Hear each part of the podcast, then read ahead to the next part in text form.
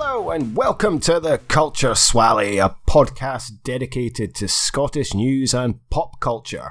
My name is Nicky, and I'm joined, as always, by Greg. Good evening, and it's definitely evening for both of us because you're in the dark. It certainly am. I'm in the dark. I've got to draw the curtains because it helps block out the sound from outside a little bit. Otherwise, it is still quite light here. It's only well half past eight, but uh, the, it's still quite light. But it's definitely very dark where you are. It's definitely dark where I am because I am since since the last time we uh, recorded the podcast, which wasn't that long ago. I think it was just under two weeks ago.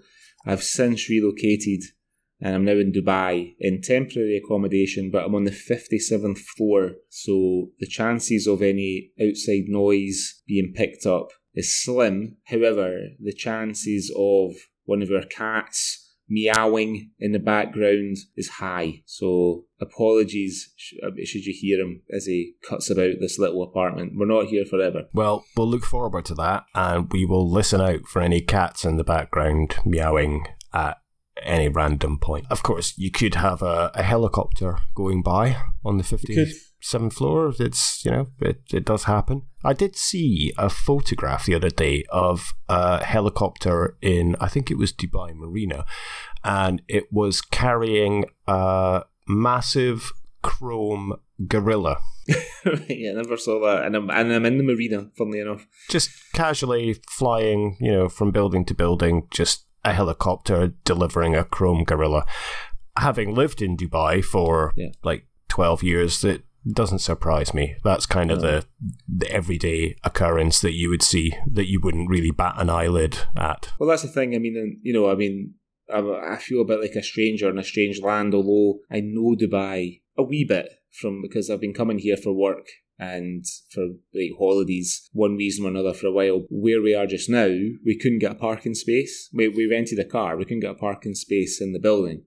So my wife uh, managed to secure a parking space in the hotel over the back. So the other day I was walking around to the hotel and I found someone's Emirates ID, which as you know, it's quite an important thing to have. The old Emirates ID, basically, it's uh, you need it for pretty much everything. There was a police car parked in front of our building, so I double back with a card to give it to the police because I'd heard wait, it might the, the, the country that was in before, which I can say now is Kuwait. So I was a little bit nervous about saying it on earlier episodes just in case, because Kuwait's quite conservative. But I knew that when you lost like the Kuwait equivalent of an Emirates ID, or if you found one rather, you should hand it into the police station. If you lost your own, you should report it.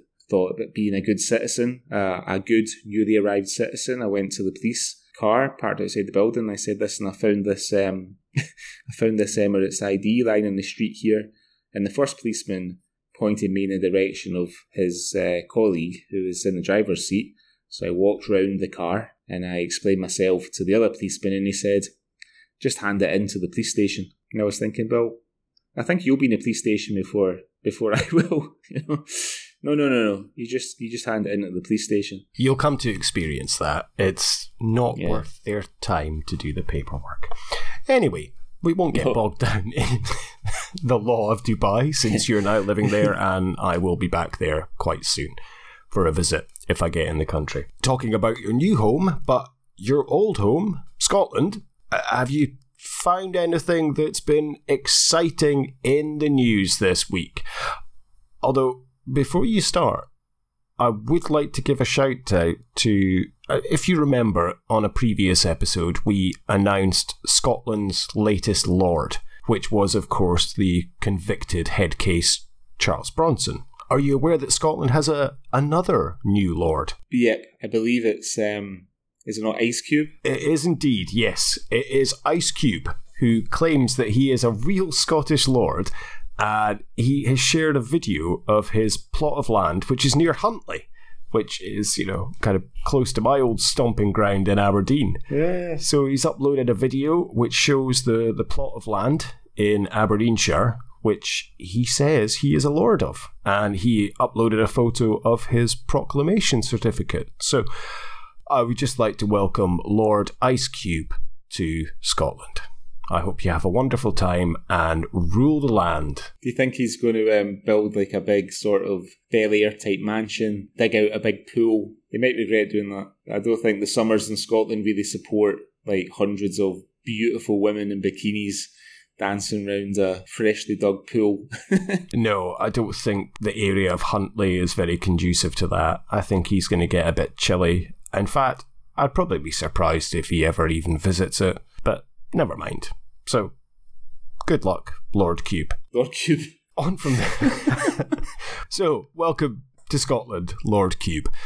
Uh, now, that's the Lords out the way. Have you seen anything in the news this week that's caught your eye, Greg? Well, it was it was tough looking for news this week after the the Saltcoats uh, Iceland Jobby and the freezer story from the last episode, but I did find I, f- I found like I found three well two good stories and one sort of passive one. But the first one is about a young woman who's a mother of three. Obviously, Scotland, like the rest of the world, has been up against it with uh, COVID 19, coronavirus, uh, restrictions, lockdowns, and things. And one of the, the, the businesses that was forced to close for a long time in Scotland was the much loved Greggs the Baker which isn't only in Scotland. Actually, the, company actually comes from the northeast of England, but it's very, very popular in Scotland. As all good bakeries are, you and I have discussed in the podcast before how important a good baker's is. Uh, Aberdeen, obviously, for you and I being a particular hotspot of decent bakers when we were young. But this young woman called Caitlin,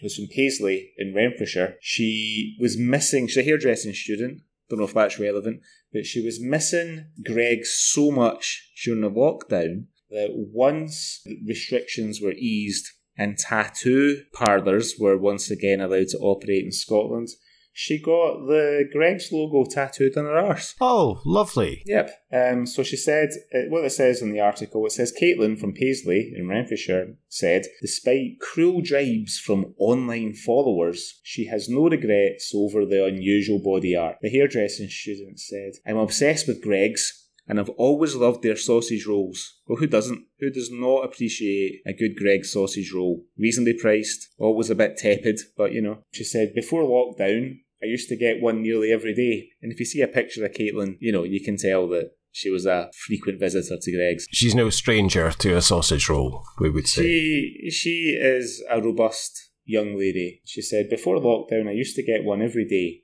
So I was absolutely gutted, gutted when they closed for lockdown. I was more bothered about Greggs reopening than the pubs. So I decided when the tattoo parlours reopened that I was going to get something to share my love for them. Most people love it and think it's hilarious.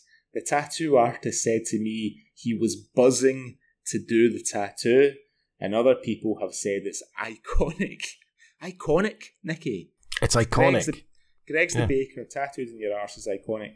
And the tattoo artist said that Caitlin's was a legend. She said some people have said it's embarrassing, but I go over that pretty quickly. Caitlin got over that pretty quickly, and she's still in love with it. The single mum to son Brody, who's 11 months, paid £100 for the 3 inch by 1 inch work on her left bum cheek, which took 90 minutes to complete. Uh, after sharing pictures of her new keepsake on Facebook, Caitlin racked up nearly 3,000 likes and 108,000, 1,800, I should say, shares. But she hasn't ruled out getting another Greggs tattoo in the future, Nicky. Oh. She said, I did have some doubts when I was going to get it, and I toyed with the idea of getting. I, to- I toyed with the idea of getting a sausage roll on the other side too, but I think, but I think I'll just wait till the dust settles on this one. Fair play to you, Caitlin. She, you know, she marches to the beat of her own drummer. She's got sort of blue, like the hairdressing student has sort of purple blonde and blue hair. There's a picture of her in the article holding a picture of us. She's wearing like a, a combat jacket She's got her jeans pulled down just enough to show off her left her left arse, arse cheek. She's got a sausage roll in one hand, and bizarrely, she's got a, a mobile phone showing a picture of the Greggs lo- logo in her other hand, and obviously you can see her tattoo there. So yeah. obviously, just to show you know how realistic it is and how good it is. Now, I, I haven't seen an image of young Caitlin, but all I have in my mind now is young Caitlin out for an evening. She meets a young man. They they get on well. They hit it off. They they go back to his or or back to hers, and they're getting down and having a a cuddle. Romantic time. Yep. Yeah, they're having romantic time. And as he's taking Caitlin roughly from behind and stares down, he's just thinking, oh, I could right go a fucking sausage roll right now. it's going to make you hungry, isn't it? Especially if she gets an actual sausage roll tattooed on the other cheek. Jesus Christ. That's just going to send you potty. The poor guy is just going to finish as quickly as he can and then head out to the baker. And he is well. I mean, apparently you can you can get Greggs on uh, like Just Eat and Deliveroo in the UK now. So I don't know if it's twenty four hours, but if he's uh, if he's hankering for a steak bake after be- after seeing the Caitlin's tattoo, then it's, it's all there. You get anything you want these days, Nicky, at any, at any hour. It's all an app away. So he could see it as he's mid stroke, think, I'm hungry, reach over, get his phone, place an order, and by the time he's finished, if Caitlin's that lucky, then is Greggs could be arriving. That's that's brilliant. This is the world we live in nowadays. Fucking modern technology, it's wonderful. Just to ask, because obviously we had a story last week about a guy getting a, a tattoo of his favourite nightclub, and they replied that it was shocking. Have Greggs commented on Caitlin's tattoo at all? Uh, well, the journal, well, the, the article doesn't suggest that they have tried to reach Greggs for a for a comment. But the thing is, right now, I've got two daughters who I love very, very much. Although they do try my patience sometimes. But at the end of the day, now the thing is, in this picture of Caitlin, there's a close up picture of the tattooed buttock, and she's wearing. And you gotta be careful what you say now because you can't you, you can't make fun of people that are overweight anymore, or you could end up being cancelled, whatever that means, right? But Caitlin's a bit overweight. It's hardly a surprise when she says she ate like Greggs every day. Now, regardless of whether my daughter was overweight or not, I don't think I'd want a close up photograph in the paper of her arse. Regardless of what was tattooed on there, Nicky. Doesn't matter what's tattooed on there. It could be a lovely picture, could be a Greggs the Baker logo. But, but Caitlin's wearing like thong. Yeah, that's got to be uncomfortable if her dad's down at the social club and Imagine. his his old mates are like, "Oh, saw your Caitlin's arse in the paper. Oh, aye, aye, it was a very proud Loves the day." Greggs. Loves Loves the the Greggs, they say. I'll get Caitlin a, a gift voucher for Greggs for her birthday. There is a possible business for Caitlin that she could earn some money to pay for her next tattoo of the sausage roll. Now, uh, my first news story, I'm not sure how real this is because you do see these things, and I did actually see this post on Facebook, but it did make the newspapers, so it counts as news. Social media users were left horrified after an Ayrshire man tried to flog his dead sister's underwear. the offending post first appeared on a Facebook buy and sell group earlier this week. The man, whose identity is unknown, shared more than a dozen pictures of frilly thongs and knickers allegedly belonging to his late sibling. So Right. he's posted this on the Ayrshire page buy and sell. Uh, exactly as it says, he has posted, I think, 16 pictures of the undergarments in various states. And the. Various states. well, because Soiled, clean. the post that he's written Worn. to sell these says house clearance as my sister has died size 14 pants Fucking hell.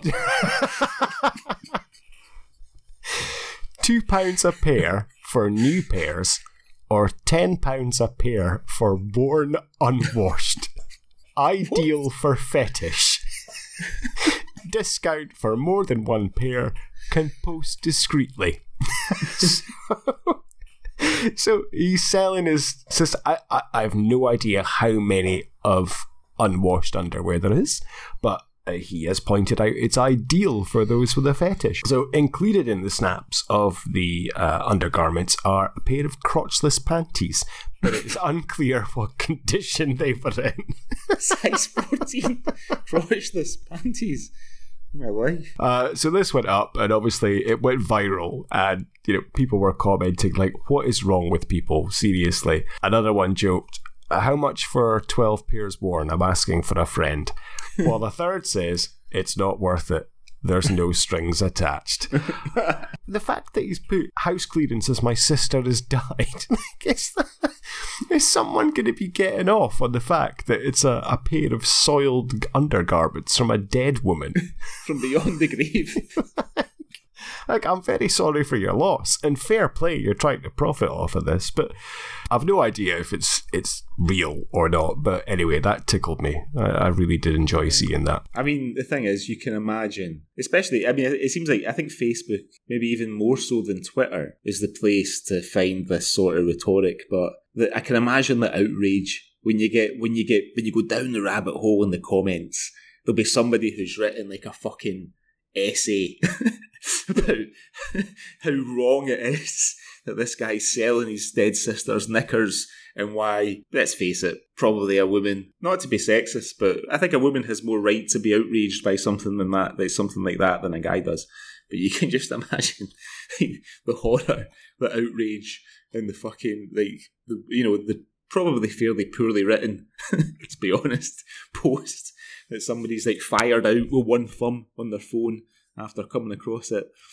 Um, I really, I, I, I kind of hope that it's it's a true story, Nicky. I got to be honest. I, I would love it if it was true, but yeah, I I completely agree. I can only begin to imagine the the responses on the Ayrshire page buy and sell of people being outraged, but also you know people inquiring about purchasing said pants as well. anyway, uh, what else have you seen? Any bras for sale? Well, no bras for sale, but that story does take me. It it could take me into either of my next two, my next sort of two stories, and I, th- I think it sort of takes me into the first one a wee bit better, just because of the whole deceased lady knickers necrophilia suggestion. So as we're as as we like to be current on the Swally. And by the time this goes out, this might not be current anymore. But people in Scotland, I understand, are enjoying. Well, people in Britain, I should say, are enjoying the the new drama, the new crime drama on uh, ITV about the Scottish serial killer Dennis Nilsen, who murdered a number of homeless men in the in the late seventies and early eighties in London. So he's being portrayed at the moment on this drama by David Tennant. And by all, I've not seen it yet. I did start watching it last night. I only, I only got into like the first sort of 15, 20 minutes of it before my VPN gave up on me. But David Tennant is getting a lot of praise for his portrayal of Dennis Nilsen, as is uh, Daniel Mays as his, for his portrayal of the police officer that nicks him. But a lot of people south of the border who are used to seeing David Tennant playing Doctor Who uh, and a number of other parts where he's required to put on an English accent, such as uh, the Neil Gaiman adaptation that was on when he was in that was in Michael Sheen, which the name I cannot remember. But they're quite they're quite impressed by his Scottish accent. and Des, so fans of the three part series were left confused by the actor's insert quotation marks fantastic accent with many of them not realising that he's actually from Scotland. The new dark drama follows the 1983 arrest of the softly spoken murderer who killed up to 15 young men and boys in London. There's suggestions of necrophilia that we don't have to go into, but fans. Fans took to social media to discuss Tennant's eerie portrayal of the killer from Fraserburgh, Aberdeenshire, he also lived in Strichen um, and praised them for putting on a great Scottish accent. Um, one fan tweeted, David Tennant definitely nails the Scottish accent in hashtag Des. Another wrote, David Tennant puts on a great Scottish accent. So English view English listeners, David Tennant's from Scotland. I did read this and it did cross my mind that okay, fair enough. People have maybe just seen him in, in Doctor Who, where he didn't have a his normal accent. And then I thought, wait a minute, this is a, a three part ITV drama. The kind of people that are watching this probably watch ITV dramas. I'm pretty sure they've probably fucking seen Broadchurch, in exactly. which David Tennant speaks with a Scottish accent. Yeah. with, with a really convincing Scottish accent. so why are they surprised? idea. Fair enough. No, don't know. Maybe doing them a disservice, but yeah, I did see that, and I did find it very amusing that people were saying that he nailed the Scottish accent. Nailed it, mate. Nailed, Nailed it. Really, con- really convincing. Hashtag Des. Hashtag hashtag David Tennant. Speaking of nailing, uh, police are hunting a couple that were spotted filming a porn film in a Scots public park.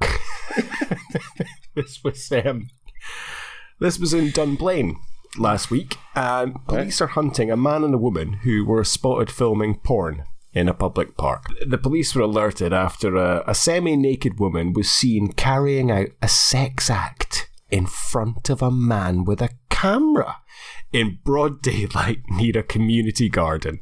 This was spotted by a member of the public and it happened I think around 6:30 p.m. The police were called. Uh, they were reported that the woman was carrying out an indecent act and indecent exposure, but the man and the woman could not be found.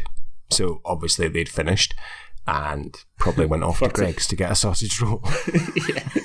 And then up the high street for a tattoo.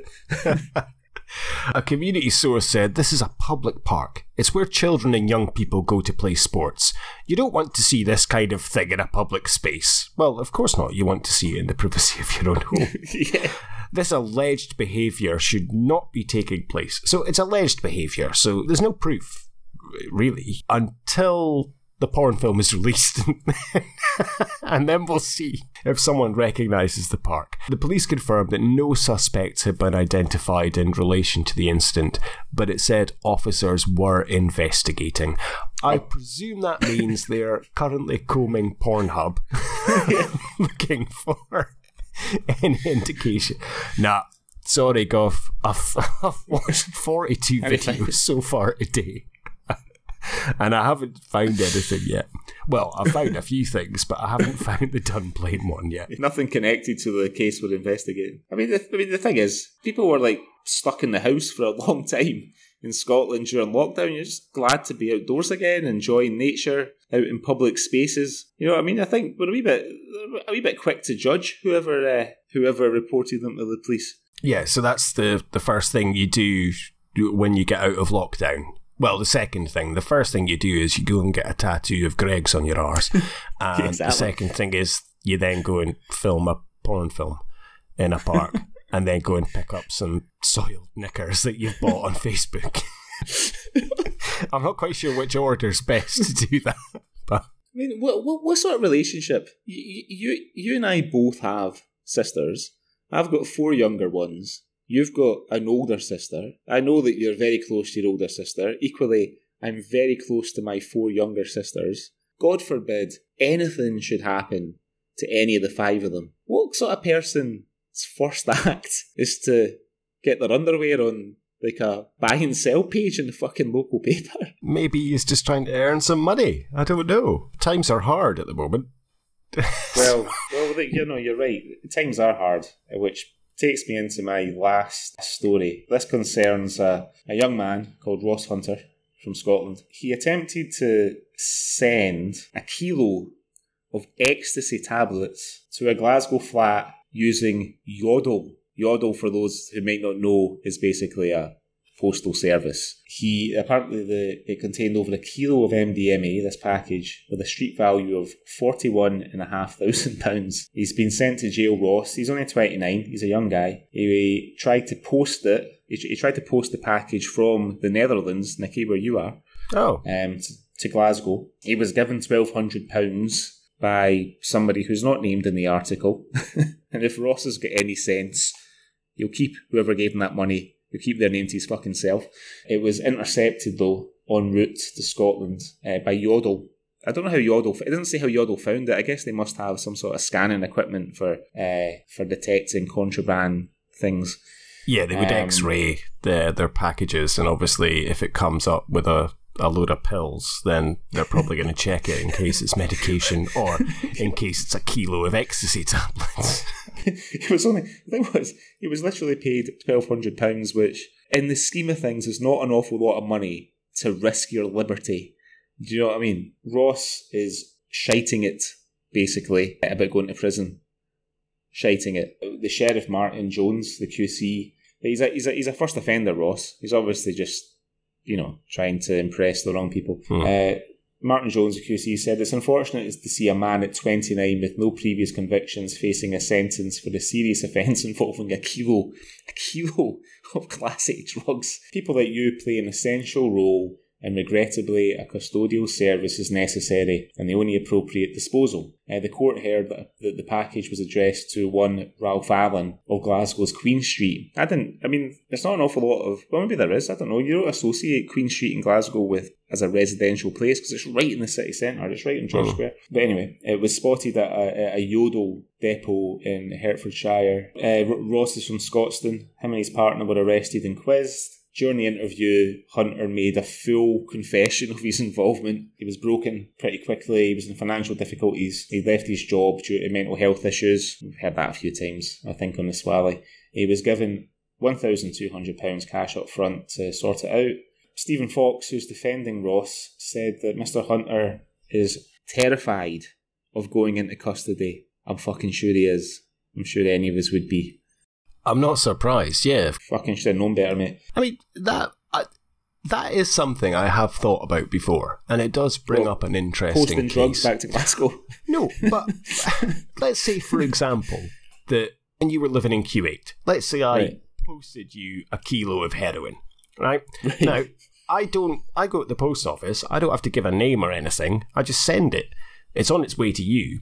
It'll get intercepted, uh, highly likely. Then Mm-hmm. surely you would be royally fucked because it's coming to you. So it's just your word to say, well, I don't know where it's come from, but it's got your name on it.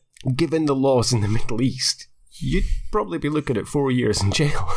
Yeah. I don't know. Or execution, depending Well- on where you are in the Middle East. yeah, it, it's just something that crossed my mind. But the thing is, though, but when you send something with Yodel or DHL or Aramex or something, you have to say who you are. That you have to, they they have to know who the sender is. Because I've I've sent things from Kuwait back to the UK. Like, hey, no, I've not sent like a kilo of MDMA back there, but you know, like paperwork and stuff like that. And I've and I've always had to say who I am and give them my address.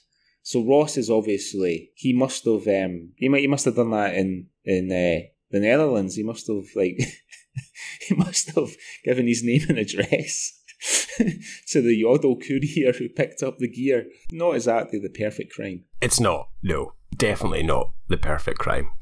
Fucking idiot, Ross. no, Ross, what are you thinking? what you got? What else you got? Um, uh, well, that is it. I, I do have another uh, slightly amusing story, which I could quickly go into because it did tickle me. Uh, this is just fucking ridiculous. Uh, this is a coronavirus Scotland. A very quick story. It's about a mum and son who were trapped in their home for two days after Argos delivered a sofa and left it blocking their front door.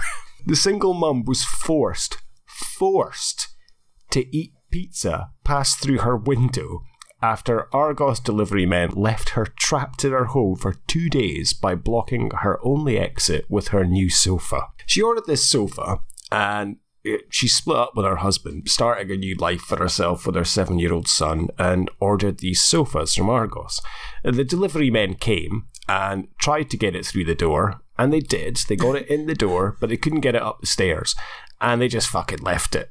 so she was trapped upstairs, couldn't access the door. Apparently, the delivery staff refused to take it up because of coronavirus restrictions. So it was very much a case of, sorry, we can't take it up, we could get the COVID. So she was left in tears and had no way of escaping, and had to resort to ordering takeaway pizza to be delivered through the railings of her upstairs window. Uh, how the fuck did they use a cherry picker to deliver? like, did Domino's have cherry pickers now or something? Or did the guy stand on his scooter to post it through? She was in an absolute emotional distress. She had to call her ex husband to help oh. move the sofas. They managed to move one, but they weren't able to move the second.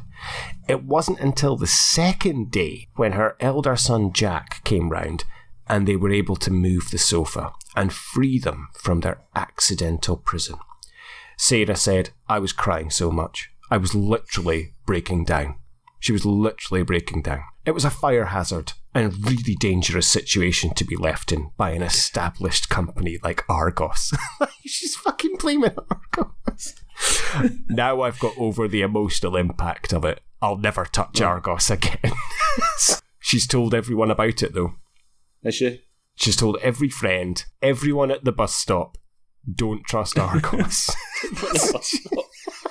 So I mean, I, I guess that she. Well, when you started telling the story, I thought, well, she must live in a maisonette because my dad lives in a maisonette in Cumbernauld, and there is only literally one entrance in to his house. A ground floor door takes you upstairs into the landing. I don't know. I don't know how they would get a fucking pizza like to her upstairs window because my dad's windows are probably about maybe 15 feet high. So to your point, how the fuck, how the fuck are Domino's getting pizzas into maisonette windows? Unless, of course, she's perhaps embellishing the story a little bit. I would, you know, I'm not saying she is, I'm not saying she isn't, just putting it out there.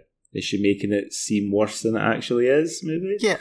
I've no idea because she said like we were starving, but we couldn't get out the door, so we ordered a pizza. So you, you haven't got any food in the house. Okay, fair enough. Mm. That that can happen.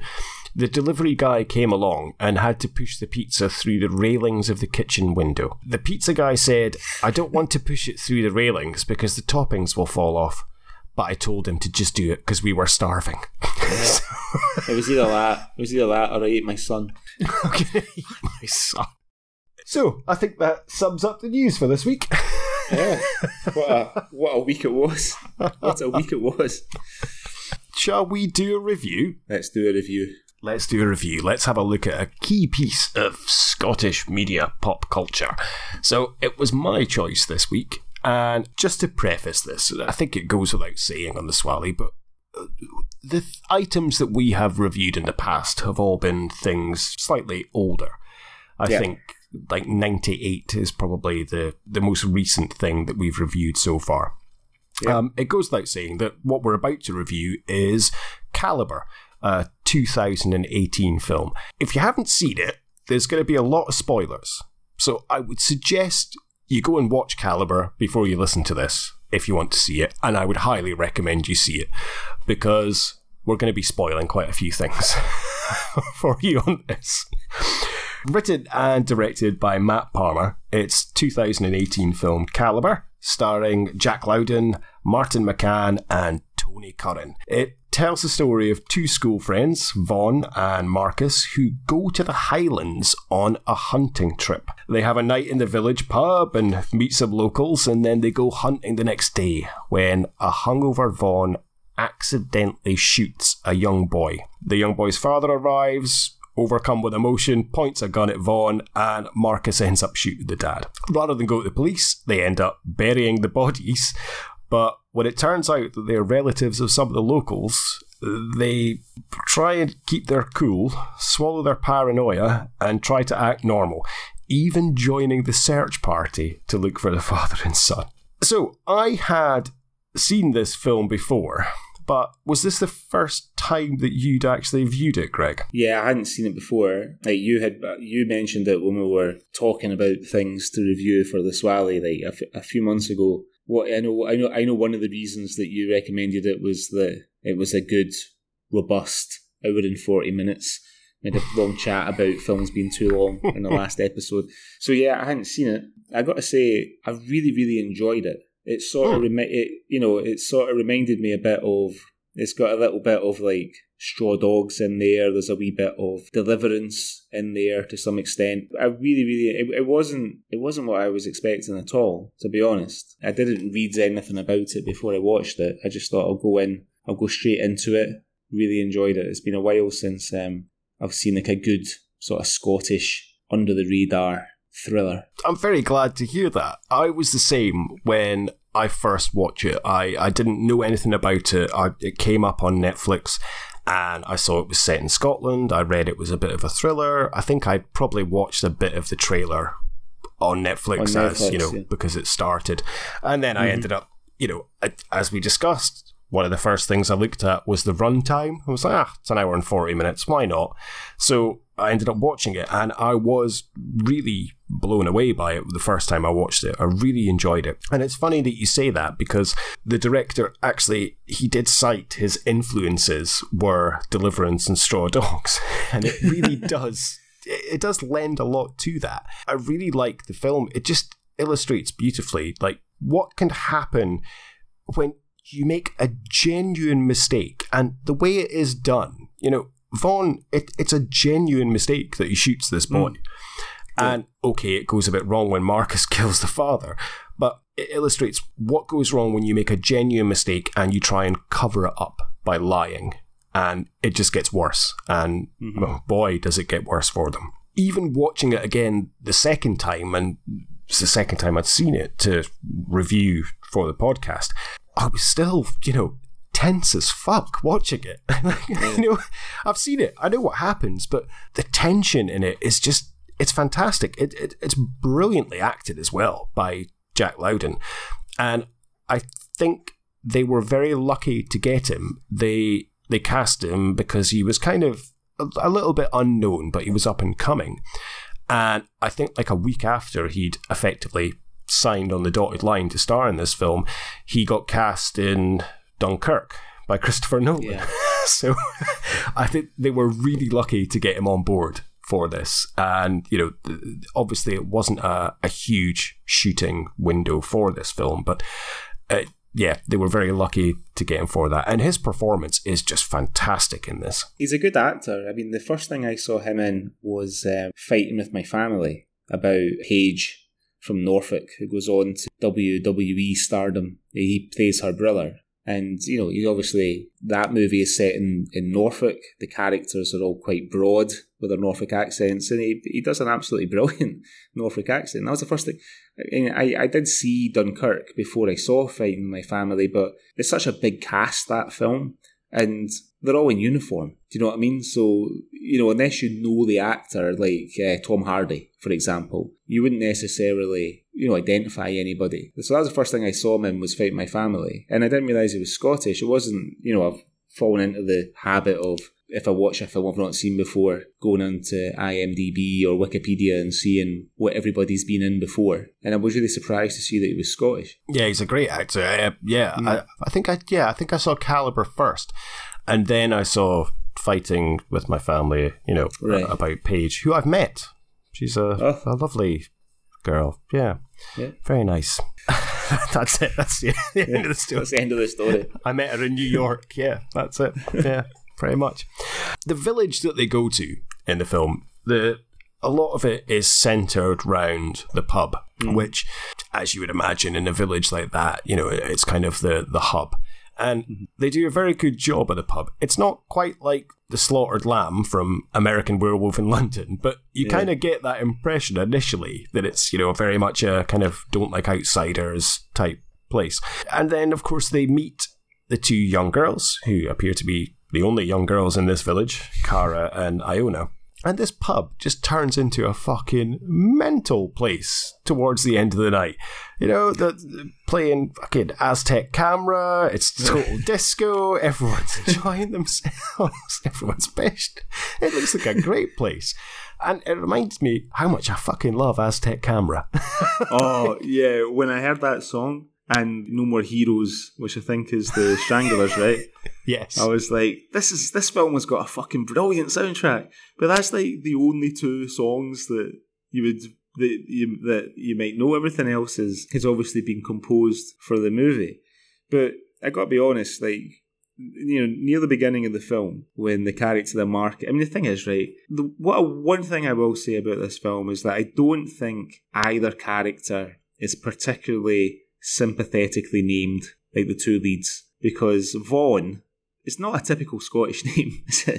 I don't know anybody called Vaughn, right? Maybe I maybe I was just moving in the wrong circles. I used to know a girl that had a guinea pig called Vaughn that lived in our bedroom. I don't know any human beings called Vaughn. And then Marcus. Now, the minute that Marcus appears on the screen, before you even know that his name's Marcus, he just looks like a cunt. You know that he's bad news, right? you know that he's bad news. The minute he steps out, the minute he chaps the door and says hi to Vaughn's wife, the minute I saw him, I thought, "You're fuck, you're a, you're fucking wronging. You're a wronging. You're a cunt." He looks a wee bit like Michael Fassbender. I thought yeah, a wee he bit. does. Yeah, you're right. Actually, yeah. And you know, they're supposed to be like friends from boarding school, which accounts for Marcus's Irish accent, and obviously Vaughn, played by Jack Lowden, is Scottish. But I, yeah, as soon as I thought, as soon as I saw him, I thought something's going to go wrong, and it's going to be this cunt's fault. Well, I guess it kind of is. I mean, it, it, it's not really. It is Vaughn's fault, but it's it's not really. I don't know. It's it's difficult. You know, who do you pin the blame on? Once I mean, immediately, Vaughn wants to go to the police. He wants to go and tell everybody what's happened. He's he's remorseful immediately. There's Marcus there, fucking shooting the dad and digging the, the bullet out the wee boy's head with his knife before they, they, they bury them. And even before any of that's happened, he's fucking giving Charlie to local girls and spending the night with them and upsetting everybody. You know what I mean? It's fucking bad news because his name's Marcus. Uh, That's the thing, because as you say, Vaughn is obviously racked with guilt at, at what's happened. But you're right, Marcus does seem to be taking this in his stride. Maybe it's because he's coked off his tits, but he genuinely does. You know, I mean, th- they go and have dinner with Logan, and they're tucking into venison, and it's really awkward because Vaughn is obviously, you know, beside himself and he, he shrugs it off as a hangover. He has to go to the toilet and be sick. But Marcus is just totally calm and cool and collected. And, you know, it's like he does this all the time. And as you Yeah. say, effectively, it is his fault because they could have their escape plan, but the locals end up slashing the tyres on the car because he shagged Cara and gave her some coke. That's a th- that's the thing. She she sticks them in to her dad's best friend. You know what I mean? the reason she does that is because obviously he, you know, wham bam, thank you, ma'am. And then the next night she's looking for round two, but they've got to go Oh, and yeah. bury the bodies. That's And, right. You know, because they do say, you know, want to buy me a drink, and they're quite rude to them because obviously they've got other things in their mind. So she's been spurned, so that's why she goes and Yeah. tells on him. But hell hath no fury. Do you know the other thing that the other thing that gives Marcus away as being fucking bad news is that he's wearing one of those leather jackets that doesn't have a collar. You know what I mean? That's kind of rounded collar, leather jacket that only total pricks wear.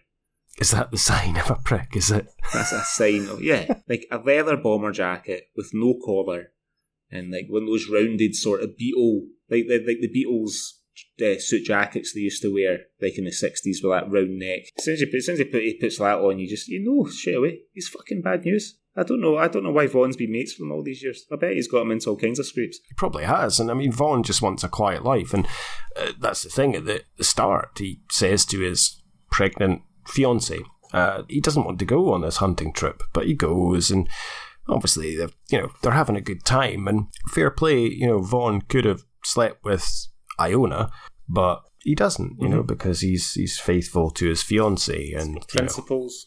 yeah. I bet. I bet all his leather jackets have good collars. He's a good guy. And see, that's the other thing, right? See, when they get into the bar, when they first arrive in the bar, Marcus goes up to the bar and he orders two pints and the Laphroaigs, right? Chasers, we have to assume. But then later on, he's ordering whiskey and coke. So do you think he's like having Laphroaig and coke? yeah, but is the whiskey and coke not for the girls? Oh, maybe, maybe it is. Yeah. I've just, I've got it in for Marcus. You certainly do. You've definitely got it in for him. I mean, he, he does instantly come across as a knob as well because uh, when they're in the pub and Vaughn's chatting to, to Logan, played by Tony Curran, Tony Curran. you know, wonderful role. You know, they're getting on fine, and then Marcus comes along and, and Tony, you know, Tony Curran, eh, Logan effectively offers to take them, you know, hunting and, and guide Mm-hmm. them the next day. And Marcus is very rude to him and kind of brushes him off. I think that does instantly, you can tell that Logan doesn't like Marcus, and, and rightly so, because he's a fucking Mm-hmm. knob.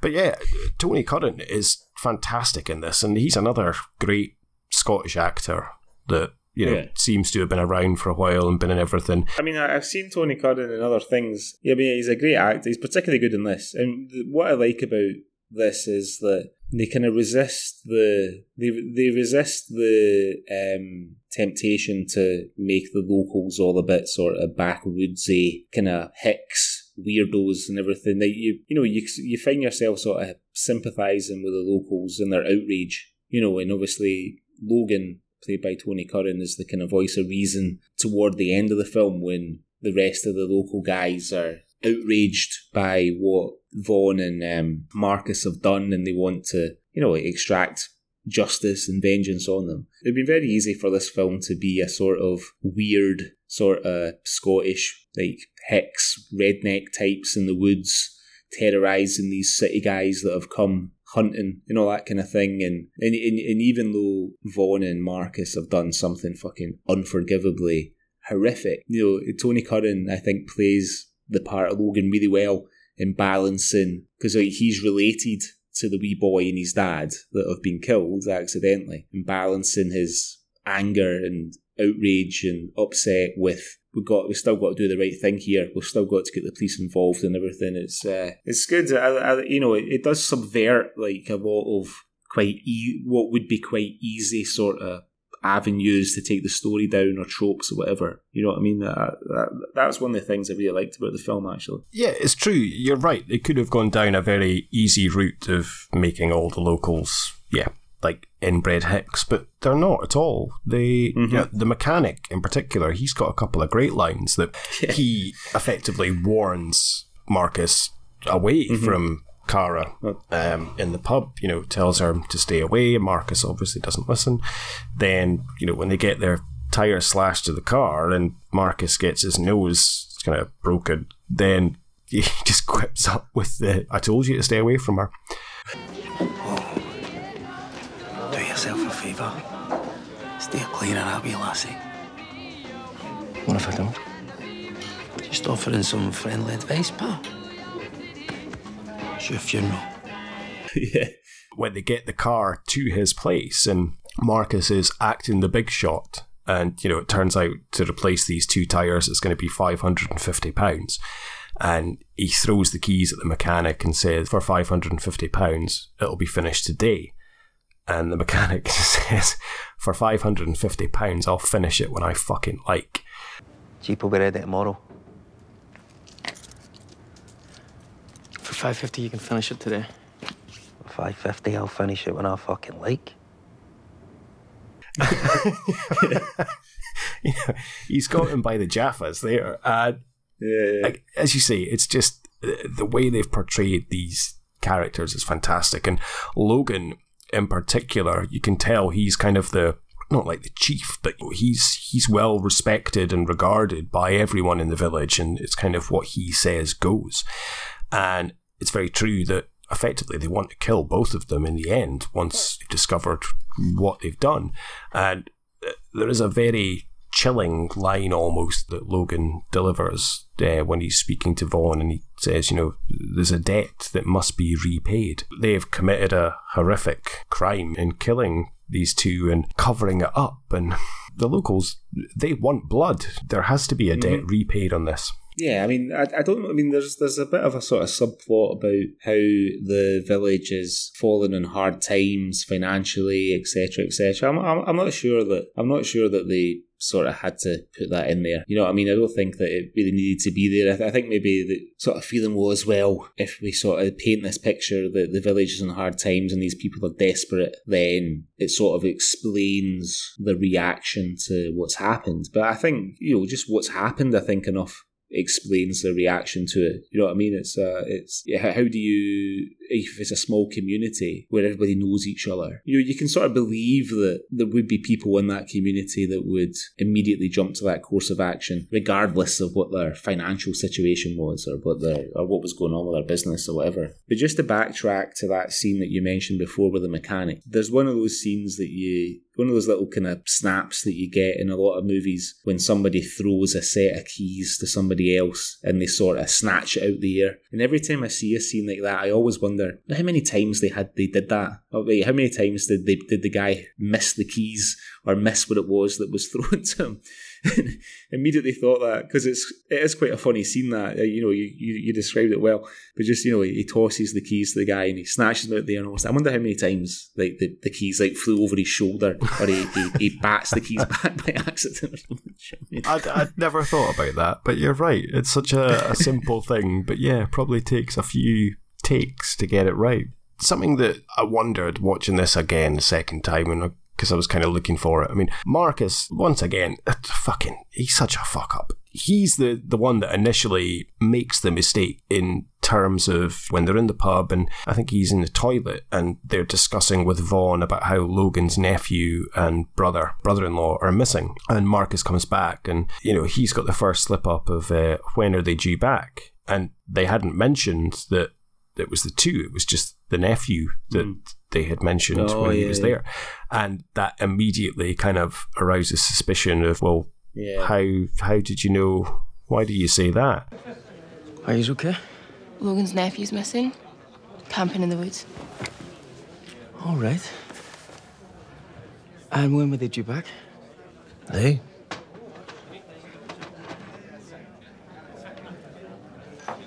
Well, he didn't go alone, did he? Why not? An 11 year old on his own. He doesn't know what age he is. Obviously, then they are acting a bit shifty, and Logan asks them to join the search party. Do you think they suspect them of something, like long before they find the body? I think that's what you're you're sort of pushed toward that. You know, it's a small community that are there's people in the community that are kind of wary of incomers. You know what I mean? Because Logan is Logan doesn't he, he, he sort of passes him, but his friend is the one who picks up on it. Hmm. You know what I mean? You know, so I, I guess it, it sort of speaks to that kind of you know these guys from the city and people. You know, we've, got to keep our eye on them and listen to every word they say and all that kind of thing. And then I guess you know it's supposed to be a sort of an, an unusual thing that uh, the brother-in-law and the and the nephew haven't come back. You know when they were supposed to come back, and there's a there's an air of suspicion anyway. But yeah, Marcus fucking sticks them right in it. Yeah, he does. He's a fucking Once- clown, you know.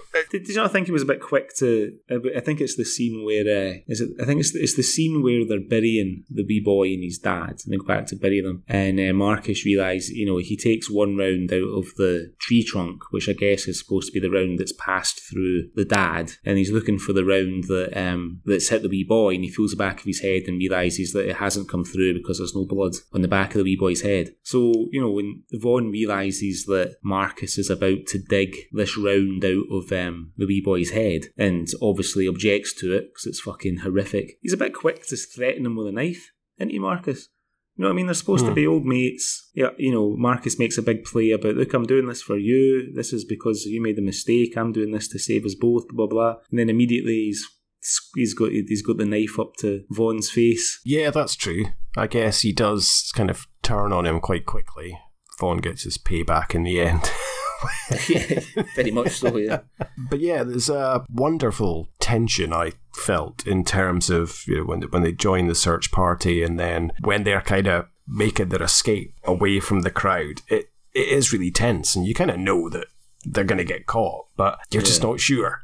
And it does work out quite well in terms of they capture Vaughn, and Marcus ends up kind of making his escape, but then eventually they catch him. That Jeep that they're driving in, you know, for a financial advisor, you would think that Marcus would have a, a newer car. Do you know what I mean? Because that Jeep would take a bit of an old one. Yeah, it does, but he's obviously spending all this money on coke. Oh yeah, yeah. Right. How did you feel? Obviously, you're a, a very proud owner of a of a rescue dog. How did you feel when Marcus stabbed the dog to death? Yeah, I hated that. That's yeah, the one bit of the film I really did not like. I don't like to see that at all.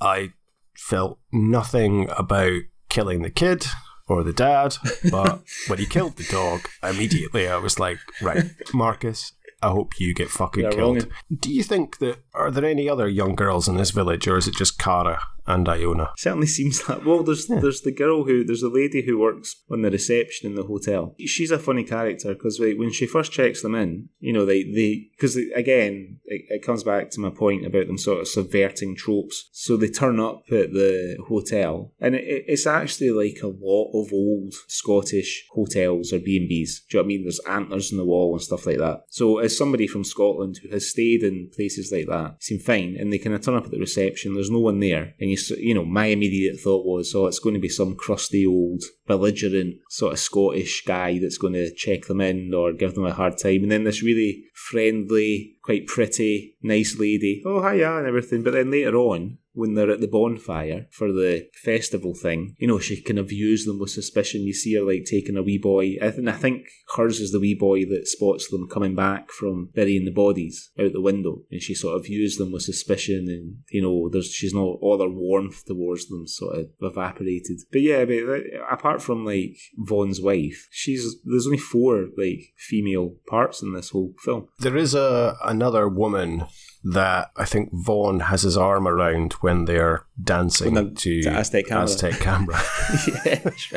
There's a, a an older woman that's there as well. But yeah, I think that's about it. It's basically just Cara and Iona, so it's kind of slim pickings in the town. Well, fair play to uh, Matt Palmer and the and the production guys getting a good Scottish band in the soundtrack. Anyway, Yeah, yeah, know no, I mean? it, it, I absolutely loved that part, and it really summed up. And it's such a feel-good song as well. You just Yeah. you could just tell that they're really enjoyed themselves in this this local pub. And eh, fair play, you know, it turns into a, a fair old disco. And you know, good on Marcus. He's brought the marching powder with him, so everyone's going to have a good old time. yeah, and I mean he's still got like a fair bit of it left because when he gets back to his room after they've done the sort of diversion up to the the other kind of hunting ground and put petrol in the car and everything and come back to sort of build this kind of flimsy alibi and he's in his room and he gets out his wee baggie of gear and he sort of look and there's quite a lot in there. I mean, I don't know what a lot of cocaine looks like, Nicky. I'm su- as as I'm sure you don't either. You know, I can only I can only judge it with my naive eyes. It looks like quite a lot of cocaine. I've no idea really. He just he, he kind of discards it, but then he, he tans a whole fucking bottle of Balvenie, and then only a few hours later he's up and ready. To, no, no, it's not that's tell a lie. He he sleeps until the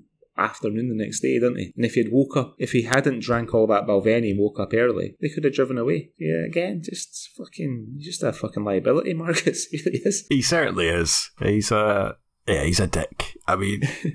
As you say, you know, you kind of feel sorry for Vaughn and you're rooting for him, and that's a hell of a choice that, that Vaughn has at the end when effectively his choice is that he has to kill Marcus or they both die. You are wondering, like, are they going to keep this side of the deal or are they just going to kill him anyway? And Yeah. fair play, they, they do let him go after he shot Marcus. after he shot Marcus, I know. I mean, that, that's what I liked about the film because, you know, I mean, they, they there's a number of ways they could have gone. They could have gone, as you say, with Vaughn not being able to do it and they both get shot. Or they could have gone another way where Vaughn turns and like shoots one of the other guys and they manage to scramble to some kind of safety or they get killed escaping. Or they could do, I think, probably what the more unexpected ending. Because I mean, I, well, I didn't think that um, shoot him. To be honest, I, I, I, I thought that I thought that the film would end with with Vaughn being shot by uh, Logan's brother. You know, because it takes a few minutes. You know, he's he can't do it initially. Vaughn, do you know what I mean? He's, he's upset and he, you know, he's sort of appealing to them to reconsider and all that sort of stuff. And then, but then he just fucking does it. He just sort of steels himself and does it, right? he really struggles, and you can tell. And again, it's it's fantastic acting from Jack Lowden there. You know, you can really tell the anguish and the torment that he's going through, and he just can't do it. But yeah, that surprised me as well. That when he does actually do it, there's no hesitation. He just Yeah. lifts the gun, bang, and I guess that's kind of what you have to do. Your mind's like, When right, you- I need to do When you this. got to shoot okay, your best mate, bang. you just got to do it. Yeah, just do it. And he does, and fucking hell, spectacularly. They are as good as their word. You know, effectively, that is the debt that's been repaid. And mm-hmm. you see Logan effectively coaching him on the story that he's got to tell. And his pure, poor fiance, fiance comes and, and picks him up. Now, I think at the beginning, I, I didn't check, but I think, you know, you're kind of led to believe it's like Edinburgh that they are living. I think when Marcus picks him up, yeah, I think so. I think yeah, I think it's Edinburgh, and then obviously they're shooting in the Highlands. So his poor fiance's had to you know have a fair old drive, probably looking at about four hours or so to drive and go and pick him up. And she doesn't look all that pregnant when she turns up either. No, but I think she's just recently pregnant because at the start, when she's waving them off, she's she's not showing. So I think it's maybe she's just you know a couple of months pregnant. Then leads me. uh, It's very well done, I think, the very end of the film, where you see Vaughn still emotionally tortured by this. You know, he's sat up already as you hear Yeah. the baby crying. And so that's a good point. If she's not showing, she's maybe like two months pregnant, so you've got to think eight months later, possibly, that you're seeing him still effectively dealing with the the torment of shooting his best mate and a kid. yeah, and he, yeah, his dad. Although Vaughn doesn't shoot his dad, I suppose, is he? So, to be fair, No, no, it's Marcus. It's Yeah. his. Uh, it's his doing. it, you know, it, it did really kind of remind me of these sort of old, sort of 1970s kind of thriller movies. Do you know what I mean? Where, you know, completely unexpected ending. It's not the ending that you kind of want to happen. And, I think, you know, you do, you know, they- as we've discussed at length, I don't think anybody's rooting for Marcus. But Vaughn, you kind of, you kind of want him to do the right thing. You kind of want him, you kind of want him to come out of it all right. And, uh, and although Marcus is killed, neither of them come out of it all right. You know what I mean? Like to your point, he's obviously traumatized by what he's had to do. He's sitting up in the dark. You know, he's sitting up. He's sitting up in the dark in the bedroom while his wife's in bed, and you know, I mean, I, I quite like movies like that that end. You know, it's sort of ambiguous to some extent. You know, it's not like it's not all wrapped up nice and neatly. Yeah, you're right. I mean, they do sort of paint a picture in terms of the the two leads. You know, it is very obvious. You're not meant to like. You know, Marcus is a bad boy because he does cocaine and sleeps with women and he's rude to Logan and stuff. Whereas, of course, Vaughn is the, the goody two shoes in, in terms of, you know, he's nice to everyone. He speaks, it's a lovely conversation with Logan. He could have easily got his hole with Iona, but he doesn't. He's faithful and just has a lovely chat. And at the end of the day, it's him that kills the kid. Yeah, So mm-hmm. they do paint that he is meant to be you know, a, a sympathetic character and, and someone that you're kind of gunning for, that you want him to to be okay effectively in the end because Marcus is the dick.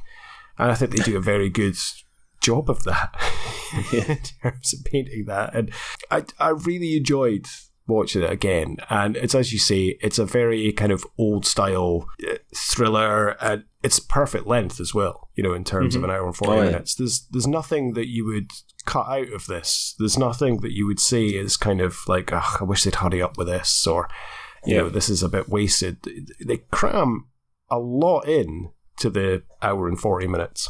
Yeah, and wh- what else is um what else has Matt Palmer done? Because it's it's written and directed by him. I couldn't find an awful lot about you know about his career. I guess he's maybe he's you know I guess obviously a new talent. I guess, but um Yeah, this is one of I think this is his first film. Um, he was he's English, but he studied film. I think at Glasgow University, Right. and he's lived in Scotland for for years. And he did write Calibre, but I think it took him about nine years to write it. It was nine years.